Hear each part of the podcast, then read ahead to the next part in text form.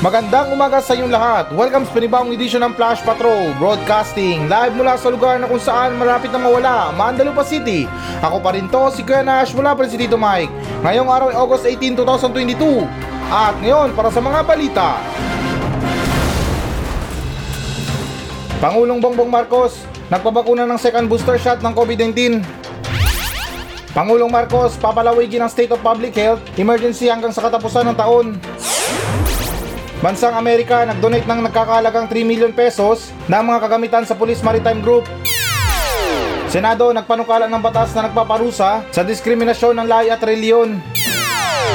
Babaeng hindi nakabayad ng utang, nakatanggap ng death threat mula sa mga online lending.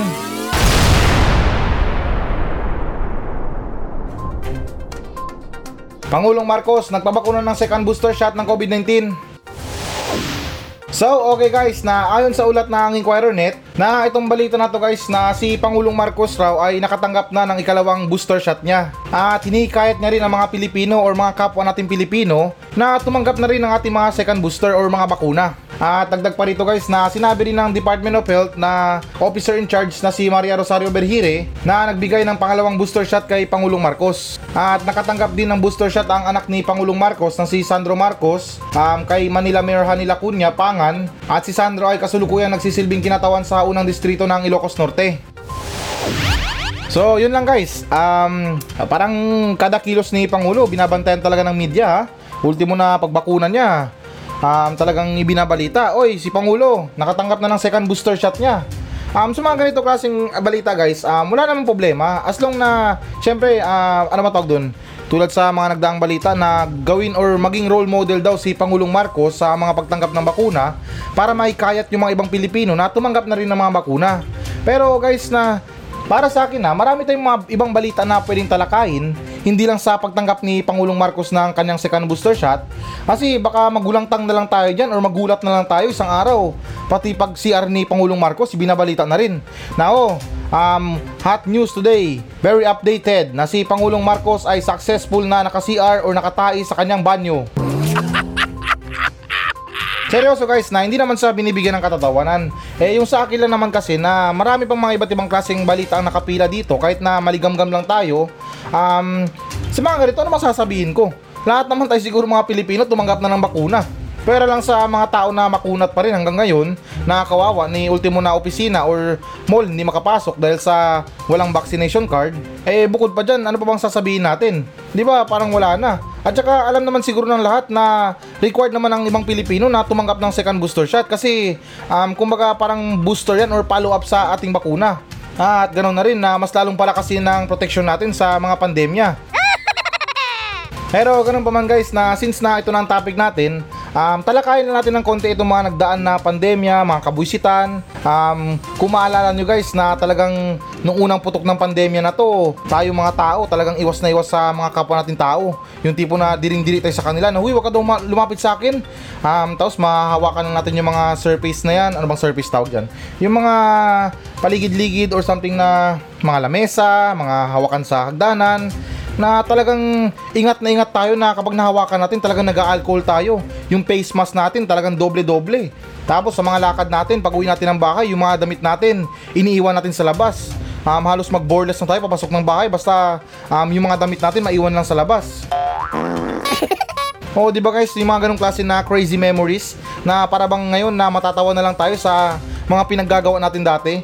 Although na nakakatakot naman, tsaka deadly talaga itong pandemya na to, pero um, sa mga ganitong throwback guys na hindi natin may iwasan, di ba, na matawa na lang sa mga katarantaduhan natin or yung mga, ano ba, ka kaitchingan natin sa pandemya na to. Pero aminin din natin guys na nag-enjoy rin tayo kahit papano um, sa mga pagpila ng mga ayuda na yan, tapos na tuwing gabi, talagang nakikipaghabulan tayo sa mga tanod or sa mga bantay.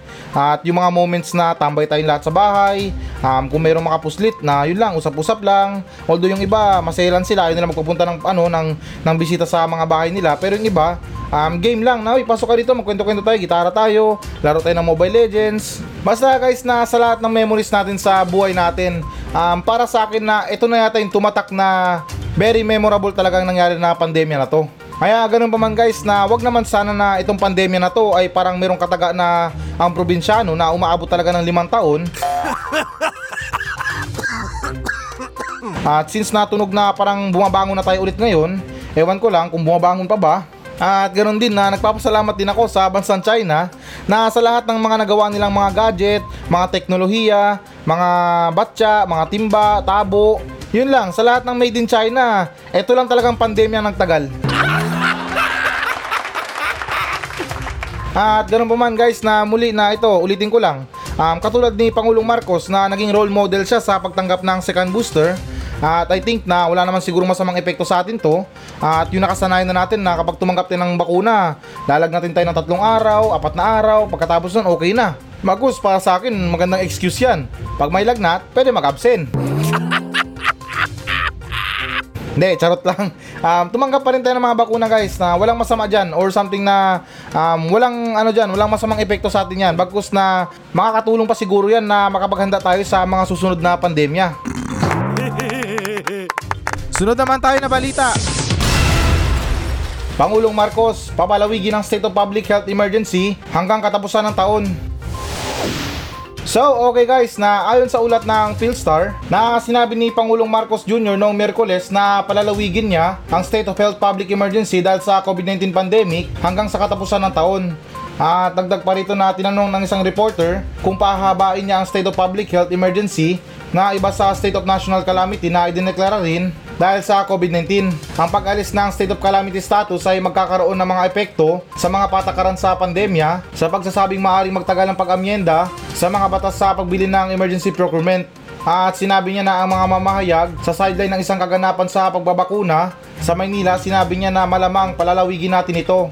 Itong State of Public Health Emergency hanggang sa katapusan ng taon. Ang State of Public Health Emergency ay unang idineklara noong March 2020 ni Pangulong Duterte or dating Pangulong Duterte sa proclamation number na 2922 habang naitala ng bansa ang unang 10 kaso ng COVID-19. Mukhang marami-rami yata ang ano ha, ang naka-activate ngayon na mga state of calamity na yan. May mga health emergency pa. Alam nyo guys na ito, sorry for my words ha. Um, since na medyo, or hindi naman medyo siguro, um, parang obvious naman talaga. Obvious talaga na parang ang mas malaki yata ang problema natin sa agrikultura kaysa naman sa pandemya na to. Sorry lang sa words ko guys ha, hindi ko lang alam kung nangingibabaw pa rin itong pandemya na to sa mga problema natin kaysa naman sa agrikultura. Alam nyo guys na ito hindi naman sa namumuna ha. Nung una nagkaroon tayo ng problema sa mga face mask na yan, which is normal dahil na pandemya. Pangalawa, yung mga face shield na pagkamahal-mahal. Tapos bakuna, um, crisis sa mga ayuda. At yung next, saan pa ba yung next? Kay ano? Basta yung sunod-sunod na problema magmula nung naupo si Pangulong Marcos. Sorry talaga sa words ko guys ha, kasi mantakin nyo, hindi naman sa sinasabi na palpak yung trabaho niya, pero parang mas lalo yatang nadadagdagan yung mga problema natin sa agrikultura. Ngayon, problemado tayo sa mga asukal. Ultimo sibuyas, problemado pa tayo. May ilang mga fast food chain na nagdeklara na wala silang mga onion sa mga burger nila. Ako guys, na kung sa totoo lang ha, um, napapansin ko talaga na mas problemado tayo or talagang malaki ang problema natin sa agrikultura na to kaysa naman sa pandemya. Etong pandemya na to guys, um, kumbaga tayo mga Pilipino, ewan ko lang kung para sa iba kasi dito sa Mandalupa na pinamumunuan ni Mayor Cookie, meron nang na-build up na kataga dito na patay kung patay. Palakasan na lang ng immune system yung labanan dito sa pandemya. Kasi sa mga pagkahawa ng ano na yan, ng COVID na yan, parang sinasabi ng iba, tadhana mo na talaga, oras mo na, panahon mo na, kung mamamatay ka, talagang mamamatay ka. Pero guys, na nakapokus tayo eh. Kung baka yung target site nakapokus or nakatarget sa problema natin sa mga agrikultura, sa mga bigas na yan, sa mga sibuyas, sa mga gulay, sa mga bilihin talaga na pagkataas-taas na ngayon. Dumagdag pang asukal, my goodness.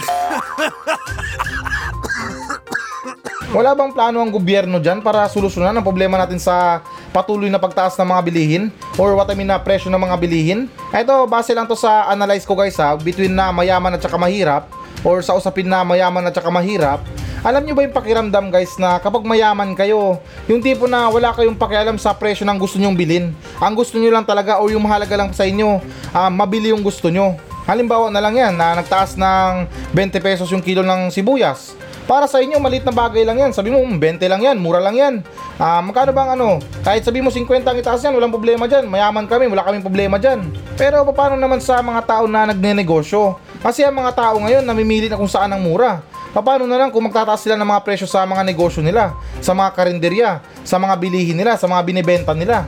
Karamihan naman siguro sa mga mayayaman, di naman nagpupunta ng mga palengke yan. Hindi naman nagpupunta ng mga, um, ano ba tawag dyan, yung mga wet market na yan. Nandun sila sa mga grocery store na namamalengke. At kung iba, kumakain na lang sa labas sa mga restaurant na mamahalin. Kaya yung punto ko lang kasi dito guys na um, yung mga mayayaman kasi na tulad sa gobyerno, um, para bang hindi sila umaaray sa mga pagtaas ng mga presyo na yan. Naririnig nila yung daing ng mga Pilipino na nahihirapan sa pagtaas ng mga bilihin. Sinasabi lang nila na nararamdaman ko yan. Alam ko na sobrang taas na ng mga bilihin ngayon. Pero hindi nila alam kung ano talaga ang totoong pakiramdam na naghihirap sa mga pagtaas ng bilihin. Ako guys, nalinawin ko lang ha, hindi ko naman talaga sa sinisiraan ng gobyerno. Nagboboses lang ako dito dahil na alam ko din yung pakiramdam na hirap na hirap na sa pagtaas ng mga bilihin na yan. Tapos ngayon, papalawigin pa natin yung mga state of calamity na yan tungkol sa mga kalusugan. Sa aking pinaglalaban guys, hindi naman sana mimoloso po. Nay, mali, nagiging piloso pa pala. Ano pa ang saysay guys ng pag-eehersisyo natin, um, pag-iingat natin sa buhay, um, pag ano ba, pagkain natin ng mga masustansyang pagkain, mga gulay, um, pag-diet natin, pagiging payat natin or sexy natin. Pasintabi lang talaga guys. Ano pang saysay ng mga ganyan na ginagawa natin sa buhay natin na pagkahirap-hirap pa minsan. Talagang kailangan na i-maintain yung mga katawan natin. Eh kung yung mga kaibigan natin na alam natin or kilala natin na palaging late, um, pues ibayin yung si kamatayan. Nasa on time yan. Kapag oras mo na, talagang walang lampas na minuto kahit segundo. Talagang kukunin ka niya. Hindi sa pananakot guys ha, ako nagbibigay lang ako ng mga halimbawa dito sa mga pag-iingat natin sa katawan. Kasi tao lang din tayo guys na um, nagiging bata, nagiging teenager, nagiging matanda, nagiging lola hanggang sa pumanaw na. Yung mahalaga pa rin kasi dito guys sa buhay natin dito sa mundo na to is mag-enjoy tayo. Hindi yung pahirapan natin yung sarili natin. Sa usaping pangkalusugan guys na optional na lang yan, depende na lang siguro sa mga tao. Na kung gusto mo mag-ingat, sige. Ayaw mo mag-ingat, okay lang. Maging sa mga pagsuot ng helmet na yan guys, ang taas-taas ng populasyon sa Pilipinas. Bakit pa natin ipinag-iingat ang mga tao? Depende rin sa kanila. Kung gusto nilang mamatay, edi mamatay sila. Ang mahalaga lang guys na pantay tayo, mura ang mga bilihin, maayos yung pamumuhay ng mga Pilipino, walang mahirap, walang naghihirap, maayos yung mga pasilidad sa mga ospital, maayos yung mga school natin. Para sa akin guys, sa lahat ng opinion ko, sa lahat ng mga sinabi ko, opinion lang yun. Pero yun lang talagang importante, ang maayos na ekonomiya sa bansa. Pero kung tungkol sa usapin ng mga tao, ano bang pakialam ng mga tao na yan?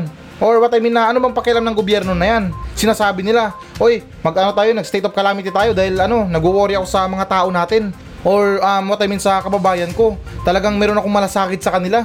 Eh kung sa mga nagsusuicide nga, sa mga nagtatangka na magpakamatay, baka sabihan ka lang na tumahimik ka, wala kang alam sa pinagdadaanan ko. Ito guys na linawin ko lang ha, itong mga sinabi ko hindi naman talaga sa pamimiloso po. At opinion ko lang talaga yon. Kasi lahat naman tayo merong opinion, di ba? Kaya kung sa usapin na mga buhay natin, pag-iingat natin, kalusugan natin, nakadepende na siguro sa mga tao yan. Kung gusto mong ingatan ang buhay mo, maganda. Kung ayaw naman, okay din. Ang taas-taas ng populasyon natin sa Pilipinas. Overpolluted na tayo guys. Ang dami ng tao sa mundo. Kaya maganda yung buhay natin, come and go na lang. Kung meron papano, meron papasok. Kaya ulitin ko guys na para hindi kayo mabuisit sa akin, no hard feelings sa mga sinabi ko ha. Um, yun lang talaga kasi yun ang opinion ko eh. Um, overpopulated na tayo, marami na tayong tao sa Pilipinas, marami ng tao sa buong mundo. Kaya kung pag-iingat sa mga sarili natin, sa mga kalusugan natin, bakit pa makikialam ang gobyerno? Sa ginagawa nila guys na parang um, nagdadailan sila para mayroong ilabas lang na pondo. Ilan lang talagang hinala ko. Hindi naman talaga sa sinasabi na gusto nilang mangurap. Sa madaling salita guys na sa lahat ng sinabi ko, ano bang tawag dito? Um, itong pag-iingat natin sa kalusugan ay parang community pantry lang kunin lang natin kung ano bang kailangan natin. Kailangan natin ng maintenance, kailangan natin ng gamot, kailangan natin ng sakit sa ngipin, kailangan natin ng pampa, ano, pampa, pampasexy o mga ganyan. Basta yung pinaka-importante lang talaga, mura ang mga bilihin at maayos na ekonomiya. Sunod naman tayo na balita. Bansang Amerika nag-donate na nagkakahalagang 3 million pesos na mga kagamitan sa Police Maritime Group So, okay guys, na ayon sa ulat ng Inquirer Net, na nag-donate ang United States of America ng 3 milyon or $54,000 na halaga ng maritime at tactical first aid equipment sa maritime group ng Philippine National Police upang matulungan ang ahensya na gumana ng epektibo sa pamamagitan ng Department of State, Bureau of International Narcotics and Law, Enforcement Affairs, binigyan ng Washington ng koponan ng mga binocular, waterproof camera, handheld VHF radio at first aid kit. At kalakipan niya na sa isang payag na kami ay tiwala na ang mga bagay na ito ay magpapahusay sa kakayahan ng PNP, Maritime Group na gumana ng mas epektibo at ligtas sa kabuuan ng mga aktibidad sa pagpapatubad ng batas sa dagat. Yan ang sinabi ni INL Manila Director Kelia Comins sa isang payag noong Merkules. Hay nako, Pilipinas talaga. Pag sa donasyon, welcome ang Amerika. Pero pag sa ICC, labas ang Amerika.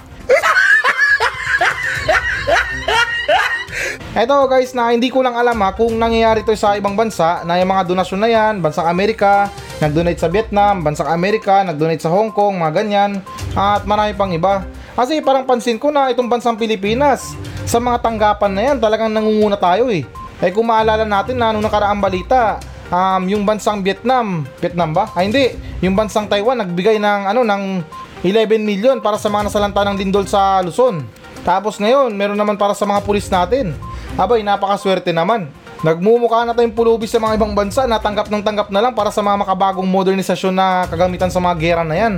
Sa mga kagamitan ng mga pulis natin. Na para bang hindi naman sa dinadown yung sariling bansa. Alam niyo yung lata sa ano sa mga grocery store, yung ano yung lata ng bantay bata. Parang ganun yung Pilipinas eh. Na kapag dumaan yung bansang USA, ay may sobra ko ito, bansang Pilipinas, hulog ko sa'yo sa lata. Tapos dumaan yung bansang Taiwan, o ito, dalawang piso, hulog sa lata. Walang problema sa pagtanggap ng mga donasyon guys, lalo't na syempre na ewan ko lang kung bukal sa loob ng mga ibang bansa yan, at ewan ko lang din kung meron silang mga pakay or may kapalit yan. Pero sa mga donasyon guys na sa panahon ngayon, sino ba ang tatanggi sa mga libre na yan? Pero yun lang guys, na hindi naman sa amin na masama. Sa ikinikilos ng ating gobyerno, nagbumuka na tayong lata sa mga grocery store. 168, Bantay Bata.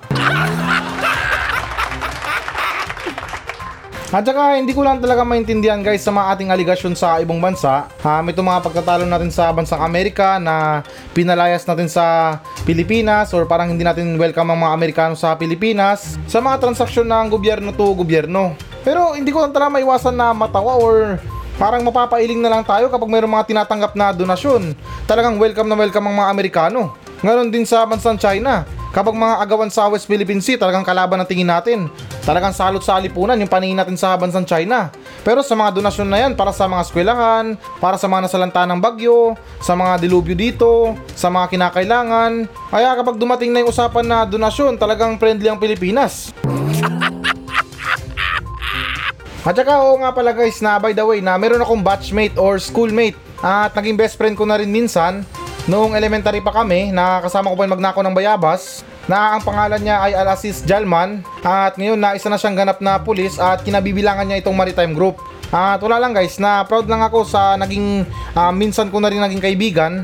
Ganun naman talaga eh, walang hilaan pa ba. Dapat na kung merong narating yung kaibigan mo or something na kakilala mo, dapat maging proud ka pa rin. Um, kahit na lumagapak ka, bumagsak ka, pumalpak yung pangarap mo, eh kung merong nararating yung mga kaibigan mo sa mga tagumpay nila, sa mga pangarap nila, maging proud lang tayo kasi naman nasiraan natin. Alam nyo guys, ang buhay natin sa mga pangarap natin, time by time yan. Oras-oras dumarating yan. Nagkataon lang talaga siguro na nauna lang nila nakamit yung mga pangarap nila bago yung sayo. Kaya ako guys na kahit na malayo na sa topic na to, sa mga pag-uugali na yan guys na never kong hinila pa baba or siniraan yung mga kaibigan ko kahit na ngayon na parang medyo nailang na magpansinan pero to be honest guys na palima kong humahanga sa kanila at talagang proud na proud ako sa mga pangarap nila. Sunod naman tayo na balita. Senado nagpanukala ng batas na magpaparusa sa diskriminasyon sa lahi at reliyon. So, okay guys, na ayon sa ulat ng Philstar, na isang panukalang batas ng Senado ang umihiling ng matinding parusa para sa diskriminasyon kabilang ang pagprofile at pagtanggi sa serbisyo batay sa lahi, reliyon o kriminal na record. Sa paghahain ng Senate Bill number 233, binigyang diin ni Senador Robin Hood Padilla ang pangangailangan protektahan ng karapatan ng lahat ng Pilipino at idinagdag na walang pawang para sa diskriminasyon sa gusto niyang maparusahan ng pagkakakulong na hindi bababa sa 6 na taon at multa na hindi bababa sa 100,000 piso. Um, okay, so not bad na rin para isulong itong ganitong klaseng panukala or batas para sa ating mga Pilipino. Pero ito hindi naman sa amin na masama guys ha. Bilang isang pagkakaroon ng nangunguna or top 1 na senador sa mga botohan na yan, or ano bang tawag dyan na top 1 elected senator na para bang yung mga iniisip niya na mga panukalang batas na very light lang or soft lang sa ating mga Pilipino. Wala bang panukalang batas dyan na pwedeng laman tiyan? Kasi syempre na bilang isang nangunguna na senador sa mga botohan na yan, um, expected na mga tao, hindi naman saan nagre-reklamo. Um, yung mga magagandang panukalang batas na isa sa batas, yung mga suggestion, hindi yung mga ano na yan, yung mga tungkol sa mga pagsasabatas ng same-sex marriage, same-sex union, yung mga ganyan guys, pwede naman, pero dapat sana na inuuna natin yung talagang pangangailangan ng mga Pilipino. Kasi ang mga Pilipino desperado na sa mga pagbabago. Eh para sa akin na sa opinion ko lang nakakadismaya naman sa mga inilalabas nila na mga panukalang batas tungkol lang sa mga karapatan, tungkol lang sa mga diskriminasyon. Wala bang panukala dyan na lahat ng mga Pilipino libre ang tinapay or pandesal sa umaga?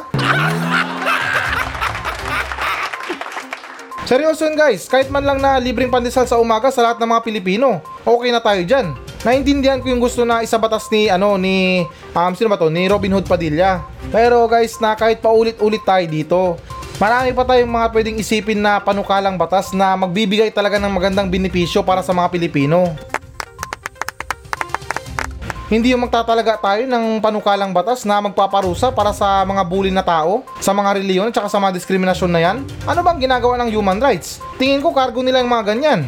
Kaya ito guys na hindi naman sa pagkakadismaya or pandidismaya sa mga Pilipino. Isipin talaga natin guys or pag-aralan talaga natin kung sinong bobotohin natin sa susunod. Lalo't na tayo mga Pilipino. Sa isang panguto, sa ilang araw na panguto, sa mga pangangampanya nila, isang hawak kamay, isang matinding pangako, isang matamis na pangako. Pero pag napako yun, anim na taon tayo magpepenitensya sa tagal-tagal na hintay natin ng pagbabago. Ulitin ko guys na walang problema sa pagkakaroon ng parusa sa mga tao na nagdi-discriminate ng mga reliyon. Tulad sa pasintabi na lang ha, open topic natin to. Um, yung ano ba yan, yung reliyon na um, wait lang. Ano bang ano ba yung reliyon na yun? Um, yung born again. Yan, tama yan, yung born again. Pasintabi lang sa reliyon na born again ha. Iilan sa mga naririnig ko na diskriminasyon sa kanila. Sinasabi sa kanila, uy, di ba born again ka? Eh di dalawang buhay mo. Tapos ganun din sa mga Muslim. Um, pag sinabi ng Muslim, uy, Muslim ka, di ba? Matapang ka. Eh di marami kang asawa. Tapos dagdag ko na rin na, uy, Kristiyano ka, Roman Catholic. Di ba sumasamba ka sa kahoy? Sumasamba ka sa isang kahoy na hindi man lang kaya na ipagtanggol yung sarili niya? Sa mga ganyang klaseng diskriminasyon guys, kahit na wag na natin silang ikulong ng anim na taon or hindi naman kaya na ipagmulta ng isang daang libo. Ipako na lang natin sa krus guys. Ganun na lang gawin natin para maramdaman din nila kung ano ba talaga ang tunay na diskriminasyon sa mga reliyon. Totoo guys na naiinis din ako sa mga bully na tungkol sa mga reliyon na yan. Ba't di na lang kaya na magrespetuhan tayo sa mga reliyon natin? Pare-pareho na naman tayong tao eh. At saka kung totoo naman talaga na meron tayong iisang Diyos, ba't hindi tayo magrespetuhan? Kasi tayo mga tao, sinasamba lang naman natin doon sa mga iba't ibang klaseng pamamaraan.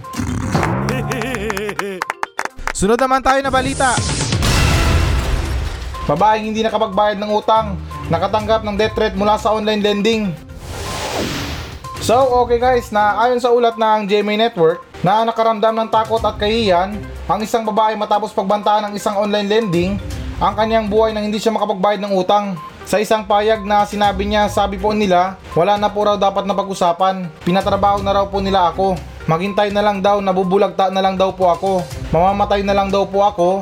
Hindi ko pa malalaman. Yan ang kwento ni Aiza na hindi niya tunay na pangalan sa dapat alam mo. At dagdag pa rito na nagkakahalaga lamang ng 2,000 ang perang hiniram ni Aiza na gagamitin sana niya sa pang-araw-araw na gastusin sa bahay. Ito guys, na sa part na to or sa balita na to, hindi natin alam kung sino ba talaga ang biktima sa mga ganitong klase na pagpapautang or utang.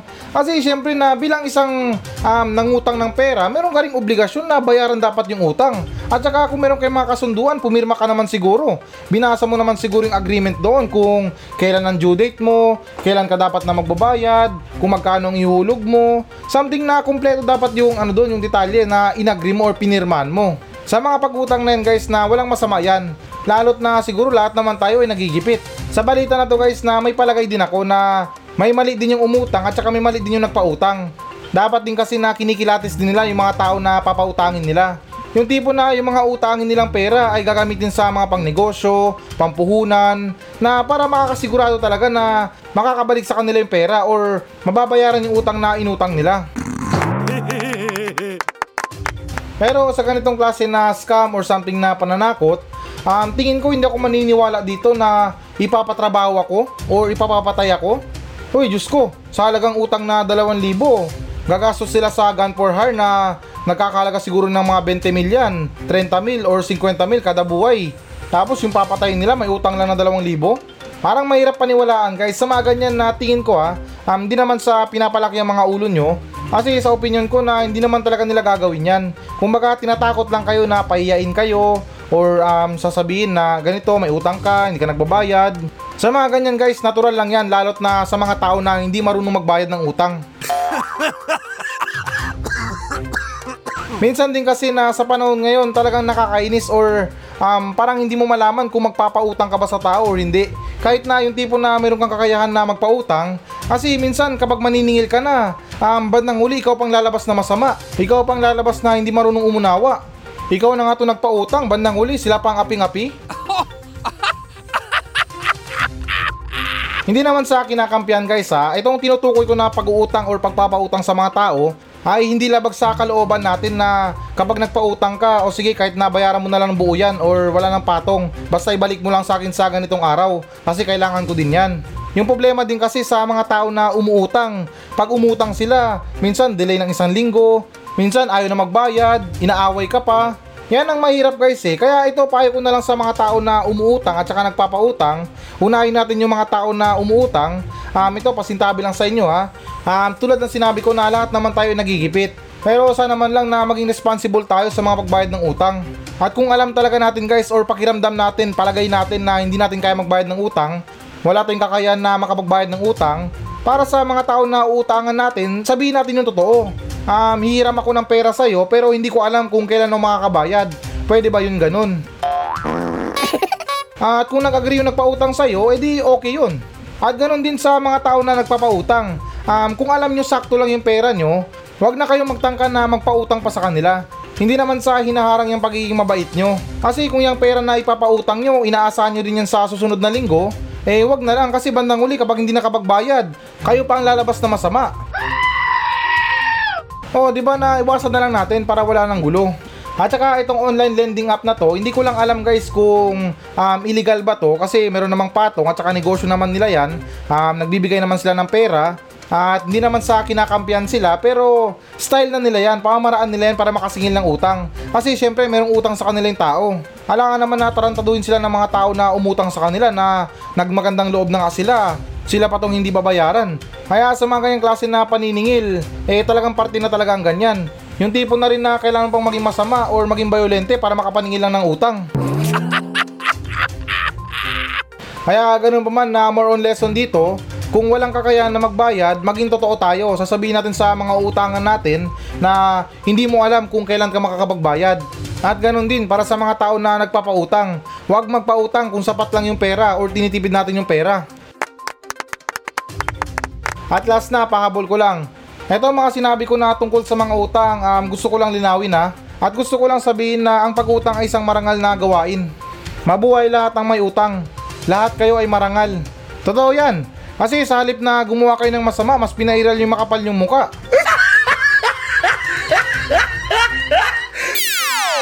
So, ayan guys, na ito na ang pinakahihintay nyo. Magbabasa na tayo ng audience mail. Mula pa rin to sa mga nagmensahe sa atin sa Facebook page ng Flash Patrol at ganun pa man na ito medyo may mainit-init tayo na nagmensahe sa atin na itong mensahe niya ay nanggaling or parang reply feedback sa ating nakarang episode kahapon. Kaya ito guys na wala tayong paligoy-ligoy pa na itong mensahe na to ay nagmula kay Legaspi Etel Rabil. Ito yung sinabi niya, Hello, good morning po Kuya Nash. Hindi ako sangayon sa panukalang batas ni Senador Rapi Tulfo na sustentuhan ang mga single mom and dad. Dapat po ay paghuliin ang single mom and dad para managot. Dadami po kasi ang single mom kapag sinistentuhan. Ang dapat sustentuhan ay yung mga byuda. Ah, okay. So, unang-una sa lahat na relax ka lang. Um, ewan ko kung babae ka or lalaki, pero um, para sa'yo, um, Ethel Rabi, Legaspi, or Legaspi Ethel Rabi, okay na sana yung mensahe mo sa akin na hindi ka sangayon sa panukalang batas na magbibigay sustento sa mga single mom and dad. Pero wag naman sana yung hulihin sila. Ano ba ang kasalanan nagawa nila? Bagus na biktima sila ng mga taong manluloko. Eh, yung sa akin lang kasi na hindi lang kasi ako sang-ayon sa mga pagbibigay ng sustento kasi itong mga binibigay natin na pondo or nilalabas na pondo ng gobyerno ay para bang limitado lang at saka um, tingin ko hindi naman talaga very accurate to para sa lahat ng mga single mom and dad. Sinasabi lang yan na oh merong allowance pero bandang uli wala rin pala. Wala nang natatanggap. Diretso na sa bulsa ng mga korap na opisyal. At may punto ko rin sa sinasabi mo na yung pagbibigay ng allowance ay dapat lang sa mga byuda or mga byudo kasi syempre kawawa naman na namatay ng asawa, wala nang kakahid para sa pamilya na yun na ay karapat dapat nabigyan ng sustento. Pero yung maganda kasi na pag byuda na ang isang tao ay automatic yung programa ng gobyerno ay diretso agad sa mga kabataan or sa mga anak nang sa ganun na kahit paano ay hindi kawawa yung mga anak na makapag-aral, um, makapaghanap ng trabaho, o, di ba na at least na may sense yung programa ng gobyerno para sa mga tao na tatanggap ng totoong benepisyo.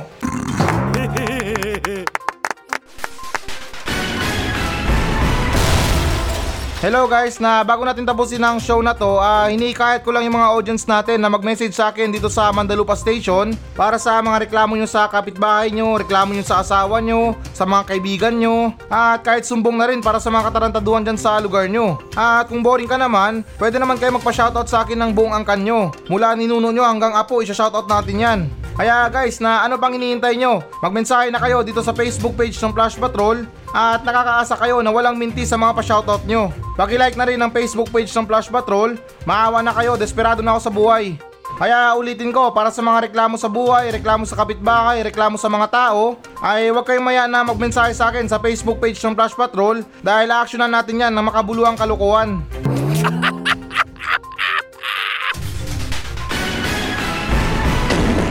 So yan muna mga balita ng Flash Patrol sa araw na to. Maraming salamat sa pakikinig. Ako pa rin to, si Kuya Nash. At maraming salamat ulit. Wala pa rin si Tito Mike. Masayang masaya ako. At goodbye!